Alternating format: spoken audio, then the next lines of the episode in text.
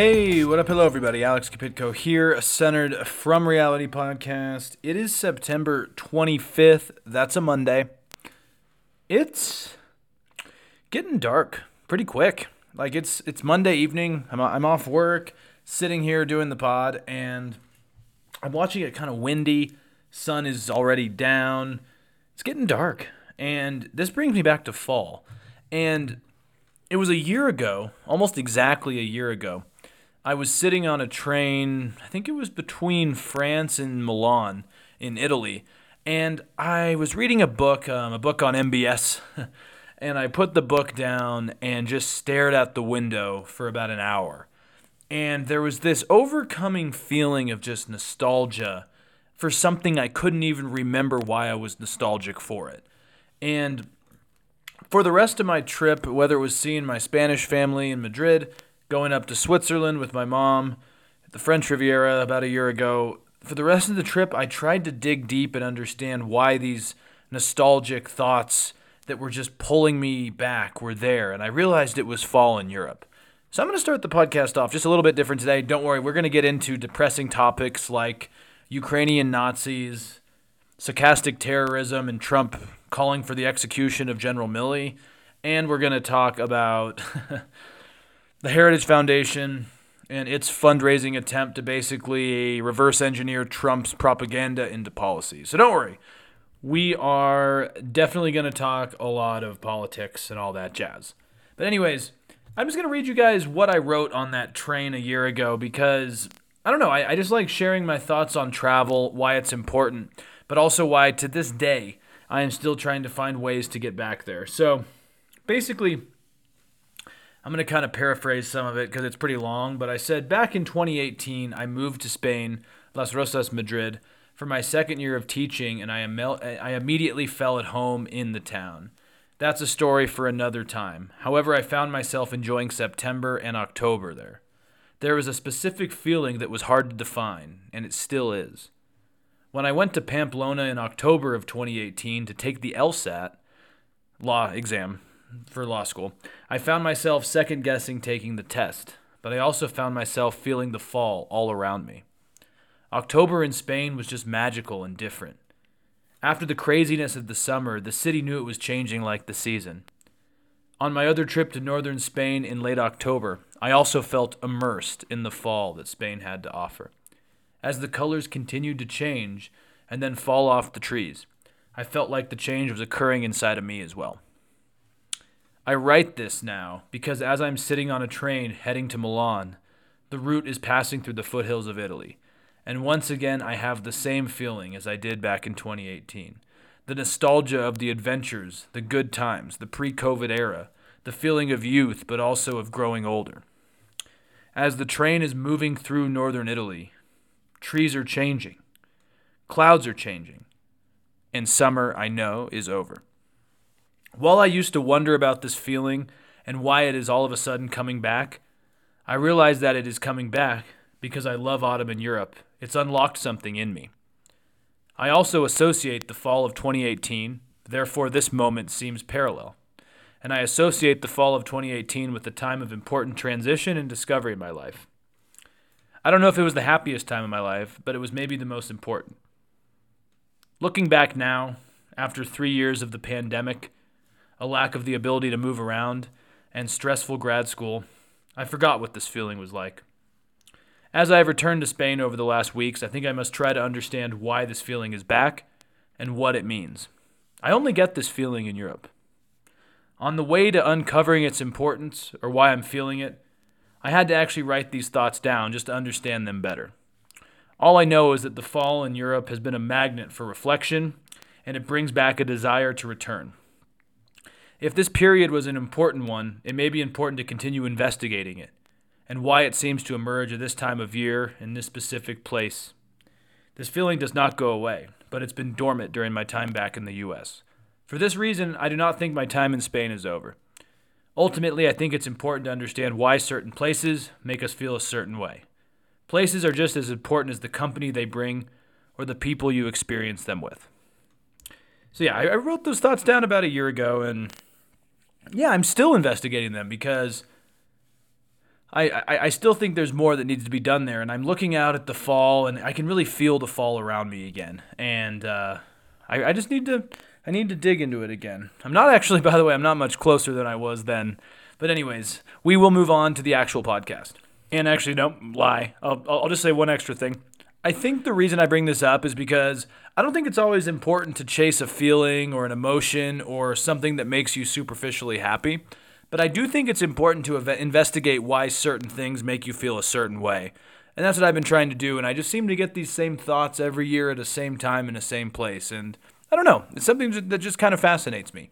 It's really not good or bad, dark or happy. It's just something that's there. Anyways, moving on.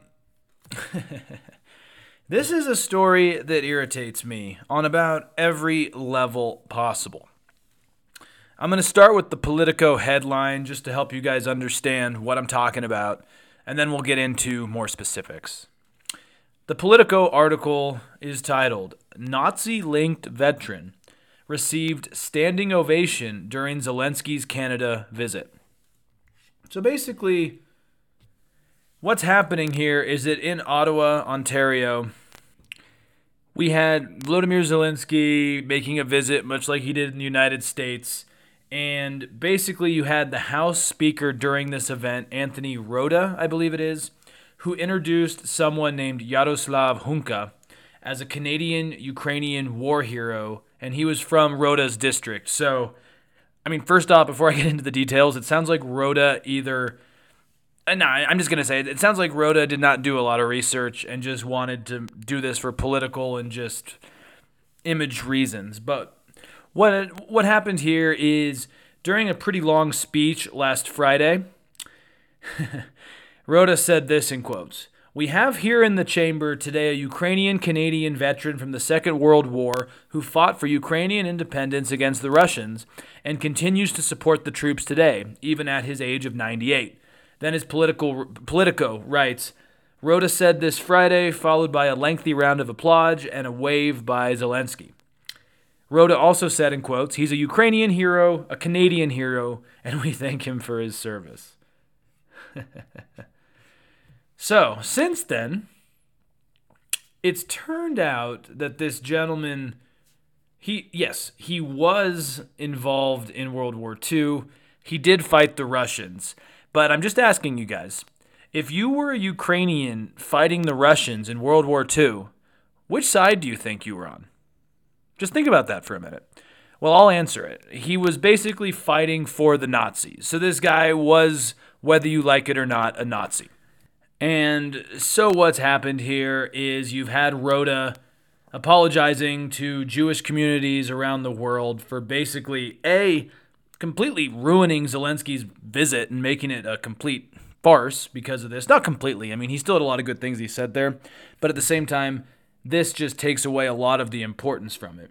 And this is because he literally led lawmakers in a standing applause to a veteran accused of belonging to a Nazi division. Politico also writes here this apology followed demands by Canadian Jewish organization Sunday for an apology after it was revealed members of parliament across party lines awarded a 98 year old veteran on Friday with a standing ovation shortly after Zelensky addressed Canada's House of Commons yeah, not not good. And so what I I did some research, and there's a Jewish advocacy group called the Friends of Simon um, Wiesenthal Center. We also had the B'nai Brith Canada, uh, Canada, sorry, and they brought up some interesting points. And then I looked this up, and then Politico also brought this up. Basically, this gentleman fought for what's it called? the 1st Ukrainian Division, which was also known as the 14th Waffen Grenadier Division, which, as the Waffen name can kind of lead you, served under command of the Nazis. And basically, Unken, no, Unka, sorry, this 98 year old Ukrainian Nazi fighter, he wrote blog posts describing his time in the unit on a Ukrainian language website. And I mean, since then, Rota has apologized, and he said in quotes that he became aware of more information, which caused him regret. I mean, I don't know, guys. I mean, This just sounds like one that if all these other groups could have easily been like, hey, man, you just platformed a literal Nazi, or at least a guy that fought with the Nazis. And I just feel like there could have been more research here because this is going to just help fuel Russian propaganda about there being Nazis in Ukraine and the West is supporting these Nazi, re, you know, regimes and whatnot in these different regiments, right? And of course, this story was quickly picked up by RT and Sputnik. And interestingly, too, the Russian embassy in Canada posted on social media, and it says it was in quotes, an insult to the memory of Canada's sons and daughters who fought Nazism in World War II. It's bad when I agree with that statement. And again, full disclosure, all fairness, Russia's a horrible actor. But as we know, Putin's whole narrative from day one of the invasion of Ukraine has been that they are denazifying Ukraine. And I'm starting to realize that there's a bigger narrative to this, and it's basically that Russia knows that in the past there was opposition to the Soviets, and there were opposition movements inside of Poland and Ukraine, Latvia, Estonia, etc. And so they can use that like denazifying rhetoric to kind of appeal to these groups that fought the Soviet Union when they're trying to again nationalize Russia and bring back Russian strength and glory, which Putin obviously is trying to do. And so I think this was just a fucking stupid blunder by the Canadians, Rota specifically. Just a horrible look. And you know, I, I I also think on a historical perspective, this does really show some of the interesting dynamics in that region because I, I do think that we always assume that the Nazis were all German, Austrian, Swiss, some of the, you know, nationalists in Spain and France and Italy and stuff, but I think we also do have to remember that following the Bolshevik Revolution and the different color revolutions that followed it, Ukraine and Poland were not exactly thrilled about the Soviet Union. And so there were Nazi regiments that were made up of anti Soviet Poles, anti Soviet Ukrainians. I think that is something interesting to remember, and I think that's why Putin is able to pick up on this denazification stuff when he's talking about groups that oppose Russia inside of countries like Poland and Ukraine. And I just think that this whole literally, I, I just can't believe that they didn't do enough research to know that this guy speaking in front of the Canadian Parliament was fighting for the Nazis. It's just such a bad look. It, it's it's a horrible look for the Jewish community. It's just wrong. But again, also Russian media is going to eat this alive. So it's stupid. It's really stupid. The Canadians again are just kind of letting me down here. And I guess while I'm disappointed on that, the last thing I want to mention before we get into some other things is the Hollywood writers strike. So I went to bed last night with some pretty good news. Pretty, pretty, pretty good news. And it's that the Hollywood writers did agree on a tentative strike agreement. Sorry, not a strike, a tentative three year agreement with film and television companies. This strike has been going on since I got fourth in my half marathon back in early May. Bill Maher had like Elon Musk on like May 1st or something. And then we had no more Bill Maher or anything like that for a while. And I know he got in trouble because they said he potentially picked or uh, crossed the picket lines and all that stuff. Drew Barrymore wanted to, you know, get the show back going, and then she got backlash and cried and blah, blah, blah. But you did see, I think, somewhat of an anger or growing willingness by some to cross the picket lines and get back in there. So I wonder if there was somewhat of the pressure from bigger names that were unwilling to keep this going any longer. I don't know. I should also note that the agreement, I don't know the details of it yet. It's still being figured out. Again, this is a tentative three year one.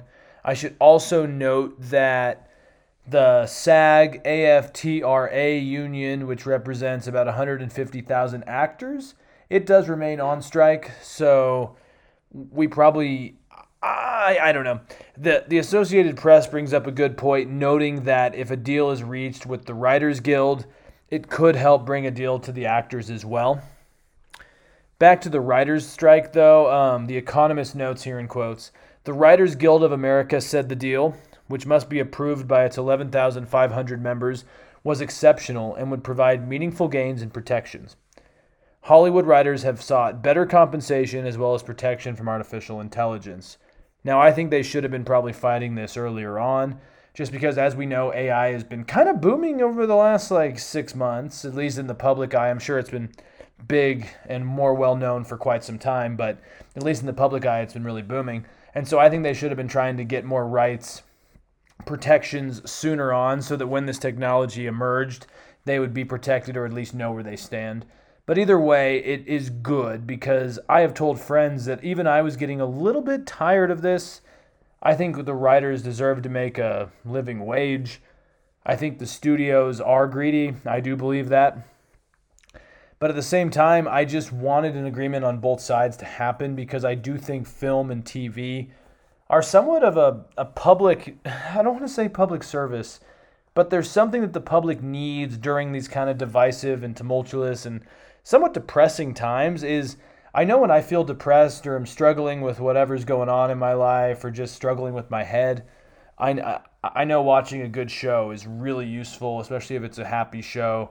Uh, and to think that we were worried that we weren't going to see new shows. Like there were some people saying it was going to be till Christmas. So I am glad to see that we are seeing some sort of breakthroughs here. And, you know, Joe Biden said the agreement was a testament to the power of collective bargaining. I do hope he's right because obviously we have the UAW strikes intensifying right now, mainly over I guess you could say generally geographically more northern states that have unions. States like Michigan, where the auto industries like Ford are union jobs. And then you have states like South Carolina, where it's a right to work state and there are not auto workers' unions.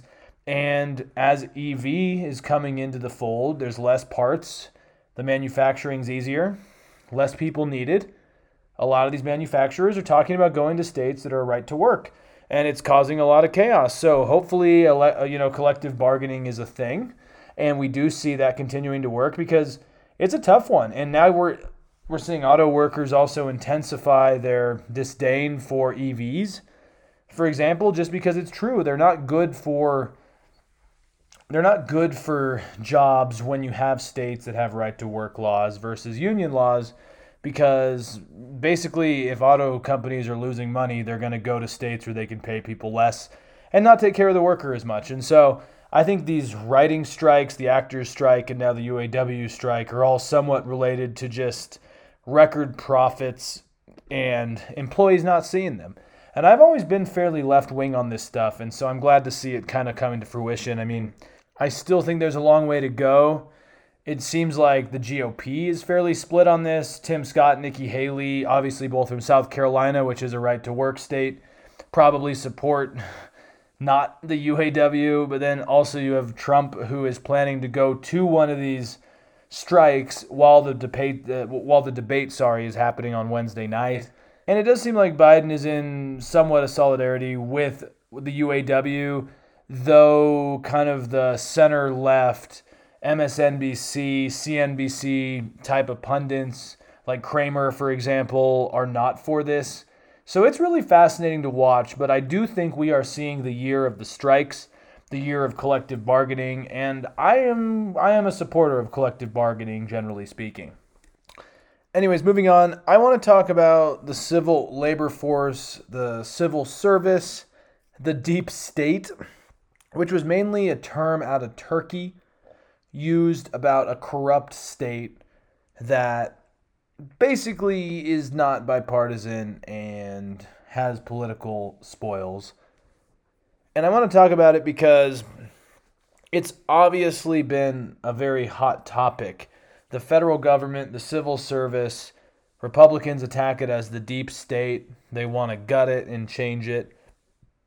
And I want to get back into this again because we have talked a lot on the podcast about the Trump administration's attempts at basically changing how the executive can replace and appoint federal employees.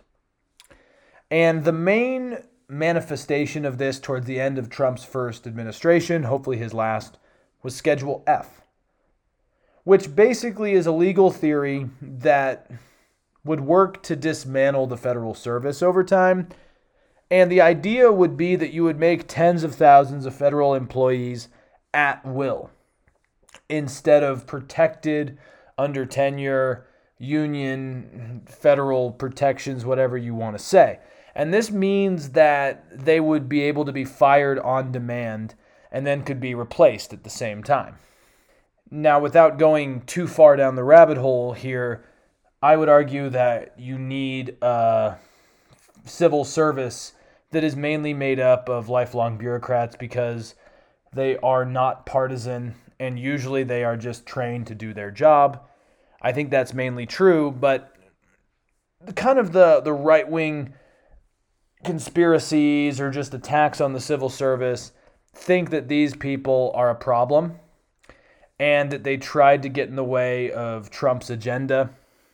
And now Trump would basically like to fire and replace these people with either people that are connected to him, people that politically align with him, kind of going back to a spoils system where whoever becomes the president kind of has the ability to pick who is in charge and you make the executive branch basically all powerful. And Trump had actually put this through in I think it was either late no, I think it was yeah, it was 20 it was late 2020 before he left office, but then Biden of course reversed it. But since then we are kind of seeing almost every Republican candidate basically in one way or another talk about gutting the civil service from Rob DeSantis all the way to all, all the way to Vivek the fake. And, you know, Vivek the fake obviously wants to dismantle the Department of Education as well as the Justice Department. At the same time, we also have the Heritage Foundation. In a in a sense, almost trying to reverse engineer Trump's dangerous rhetoric and actually find tangible policies. So I would argue that they are trying to intellectualize Trump's MAGA rhetoric by turning it into something that can be tangible policy. And this is happening in something called the Heritage Foundation's Project 2025. And this has been something that I've talked about before on the podcast. I talked about how there's a lot of MAGA think tanks that have kind of come out of nowhere over the last couple years, mainly because I think a lot of America First MAGA Republicans have realized that like the American Enterprise Institute and Cato and these other either libertarian or center right organizations are mainly neoconservative or libertarian and don't agree with the America First initiatives. So they've realized okay, Trump's first term in office, he brought in a lot of neocons, a lot of Bush era people, a lot of libertarians, a lot of Reagan era people, and they all just aren't America First. So they have actually created think tanks throughout Washington, D.C. to bring in kind of young, college educated Republicans that want to intellectualize MAGA. And I've been worried about this for a while. That's why I think Trump 2.0, if he could get reelected, would be much more dangerous than our current iteration of Trump. Just because I think right now, he's actually being guided by people that have policy ideas instead of him just kind of on a whim becoming president and then just putting in people around him that kind of served as problems to him down the road. And when I mean problems, I mean they wouldn't let him do the crazy shit. And so, for example, the Heritage Foundation, though, which has always been pretty conservative, they've gone full MAGA. And they have put out something called the Heritage Foundation Project 2025. And The Atlantic has a great piece on this. And it basically discusses how this project is directed by Paul Dans, who was Trump's, uh, yeah, Trump's chief of staff for the Office of Personnel Management under his administration. And the Atlantic article writes here in quotes This is a $22 million effort to recruit an army of conservative appointees and lay the foundation for what the project hopes will be the next Republican administration. He uses terms like smash and wrecking ball to describe what conservatives have in mind for the federal government. And before I continue, I should note that then again, we have to remember that Schedule F came out at the end of Trump's first administration when he wanted to find a way to make sure he could maintain power and get people around him that would protect him. But he did it so half assed and so lackluster that it didn't work. So now the Heritage Foundation, with their donors and their just influence, is stepping in and saying, okay, we will take care of this.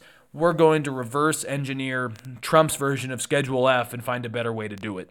And speaking of reverse engineering, they've gone above and beyond. The Heritage Foundation 2025 project has released a 920 page playbook, which basically details a conservative agenda, which is a vision for this idea I talked about of kind of kind of a even more unitary executive theory than we've heard about in the past. Instead of giving the executive branch appointment power, it would also then again put a lot of other agencies that were usually independent under the control of the executive branch. And basically, it would be an executive branch that functions fully under the president. And there's another guy named Russ Vought, who was a former director of the Office of Management and Budget under Trump. And he basically said in one part of this Atlantic article, in quotes here, the president must use boldness to bend or break the bureaucracy to the presidential will. Vought now also, I was talking about these think tanks. He runs the Center for Renewing America, which is kind of an incubator for Trumpian policies, Trumpian allies and it would be one of the guiding policy think tanks to give ideas for what Trump can implement if he, you know, regains the White House, for example. Now, I can see this how it is. I can completely see this bullshit how it is. When when they say schedule 1 is to, you know, at least filter the bu- the bureaucracy, make things more smooth, filter out the corruption. It's all bullshit. And I think all of us would agree that sometimes federally em- employed individuals can sometimes be protected too long. I think a lot of us think government is inefficient, but I think it's inefficient by design. I do believe that. I think when people compare the private and the public sector, it's a useful exercise, to be completely honest. But at the end of the day, Schedule F is meant to fight the deep state. We have to kind of remember what the deep state is. The deep state is mainly something that has held Trump accountable, and he doesn't like that, so he wants it to go away. Yes, the Steele dossier, the Mueller investigation, the Russia like the Russia investigation, I think it all took too long and it didn't really get us enough.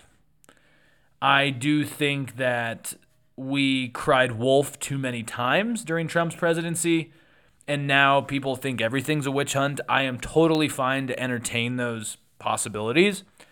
But at the same time, we have to remember that it's the bureaucrats in the deep state, as Trump calls it, that kept things kind of going and made sure we had a peaceful transfer of power after January 6th. They're the ones that also made sure state and local and federal elections worked out okay. And I think part of the reason why Trump wants Schedule F is because he wants to get rid of the people that, one way or another, stand in his way. I truly think that is a major, major part of this. And that's why, obviously, Schedule F is the main goal of the Heritage Foundation's 2025 project. But I think it would be very, tr- uh, yeah, very troubling because it wouldn't fix any of these worries of an actual deep state. I think it would make them worse, and it could even make the system more rigged and more corrupt. I I want to move on though. And I kind of want to talk about just other theories because I think we need to remember that I think we're just looking at an iteration or a recent evolution of what a lot of conservatives have wanted to do for a long time. From Reagan to Bush to now Trump, for different reasons, all of these conservatives I just mentioned have wanted to gut the civil service.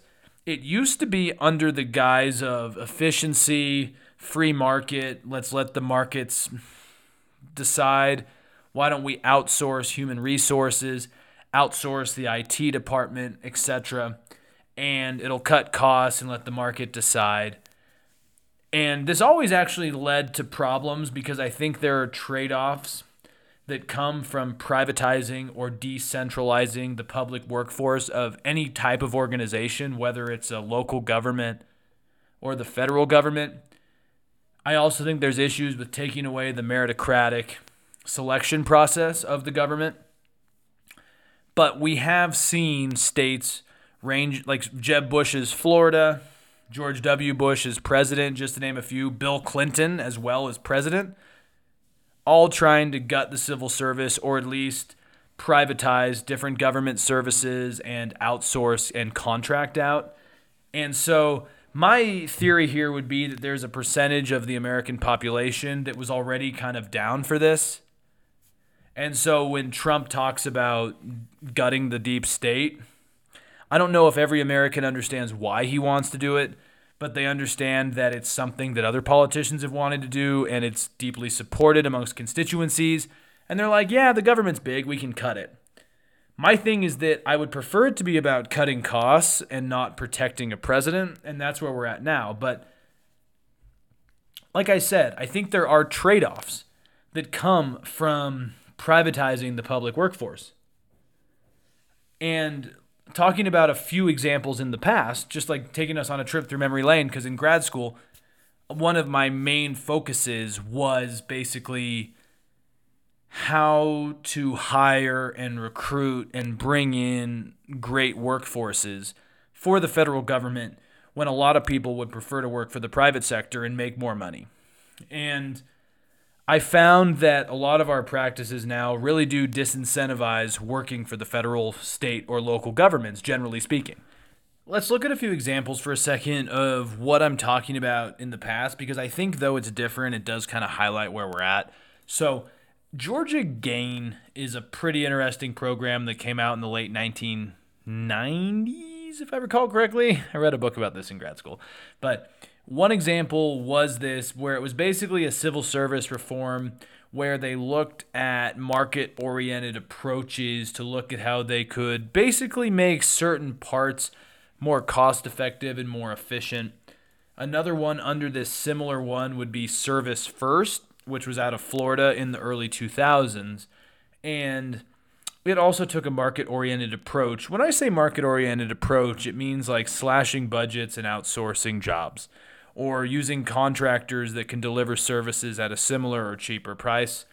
And I think with both of these, the one positive that came out was merit based pay that stuck around. But something that was found in both of these was that they contracted out human human resource functions. And what happened was that there was an erosion in trust between employees and supervisors and just the whole organization in, in, general because what happened was you had different parts of the of the employment sector or middle managers versus top department heads versus just day-to-day employees sometimes not actually working under the same organization and it got really convoluted kind of exhausting. And this kind of created a system where people didn't really trust each other as much. And involving Service First and Georgia Gain, which were Clinton era and then Bush era, obviously local issues, but those were the leaders at the time. I also read a fairly interesting book called Valuing Bureaucracy The Case for Professional Government by Paul Verkuil and it's kind of a very policy based kind of academic book but he argues that while outsourcing or contracting out jobs can be an attempt to improve the hiring process he kind of argues in quotes here um, outsourcing contributes to deprofessionalizing civil servants. And i think that's really true because i, I want to step back and say so Trump wants to make at will work happen, and they want to get out the, you know, some of the civil servants that were there through multiple administrations and bring in randos that support him. And in a sense, that is deprofessionalizing the industry because people like Trump would bring in like a Betsy DeVos to lead the education department, or you would bring in a Rick Perry to lead the Department of Energy. These are people who don't know what they're talking about half the time. Rick Perry didn't even know that the Department of Energy existed, and he didn't even know what the Department of Energy does. And again, I think my main argument here would be a lot like Paul Verkuil's here is that if you outsource different factors and try to put in cheaper or more effective people into a very complex bureaucracy, it's going to deprofessionalize it. And my stance has always been that the civil service should be bolstered and supported so that the best people can come, can get hired, and can be protected. I don't think they should be at will employees who can be fired based on whatever administration's in power. I think that's just dangerous and it can make both sides crazy. Like, forget about just Trump alone, it can make both sides crazy. And I've also always thought that evaluating, not evaluating, I can't speak, evaluating the size of the CLF, the Civil Labor Force, should be less about thinking about the size and more about thinking about who is the makeup, who is made up in this organization, what type of people are you bringing on. And they should be not loyal, they should be good at their job. And that's where I get worried about the whole MAGA intellectual movement. It really thinks that the civil service has become the deep state. And because it obstructed Trump's way to apparently stealing the election in 2020, it wants to get in the way. And at least the Bush era conservatives wanted to gut the civil service for efficiency reasons, not for like politically dangerous ones. And I think there is just a true disconnect that people like Vivek Ramaswamy and Donald Trump have. And I just think Schedule F could really reverse centuries worth of change and progress. For example, we talked about this through most of my public admin classes, and just it's something generally recognized is that the Pendleton Act of 1883 was really good for public administration and the new civil service and how the civil service hires. Without going too far into the weeds, basically it stated that federal jobs could be awarded based on merit and it didn't allow or it forbade requirements that prospective hires make political contributions. That was a big deal because prior to this era, we had a spoils based system where political appointments were basically based on allegiance, contributions, and what you could give to the person that's considering hiring you. And that's just not good. And I think people like myself and most sensible people think the Pendleton Act of 1883 was good. And we just worry that the escalating vilification of the federal workforce could just lead to violence, maybe towards civil servants, but it could also just lead towards that spoils system of government where the best people aren't doing it, but the loyal people, the rich people, the ones that can pay their way in are doing it.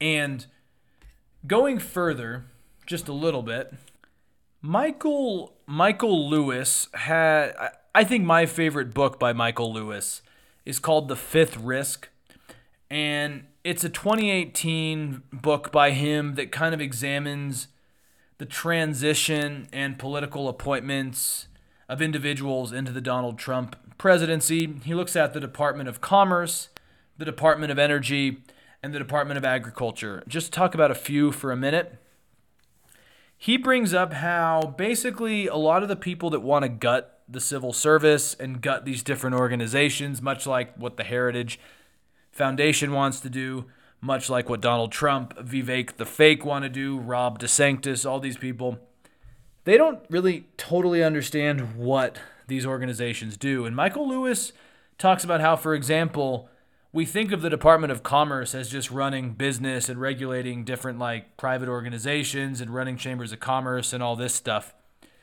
But he talks about how the Department of Commerce also runs NOAA, which, as I'm sure most of you know, National Oceanic and Atmospheric Administration basically gives us all of the weather.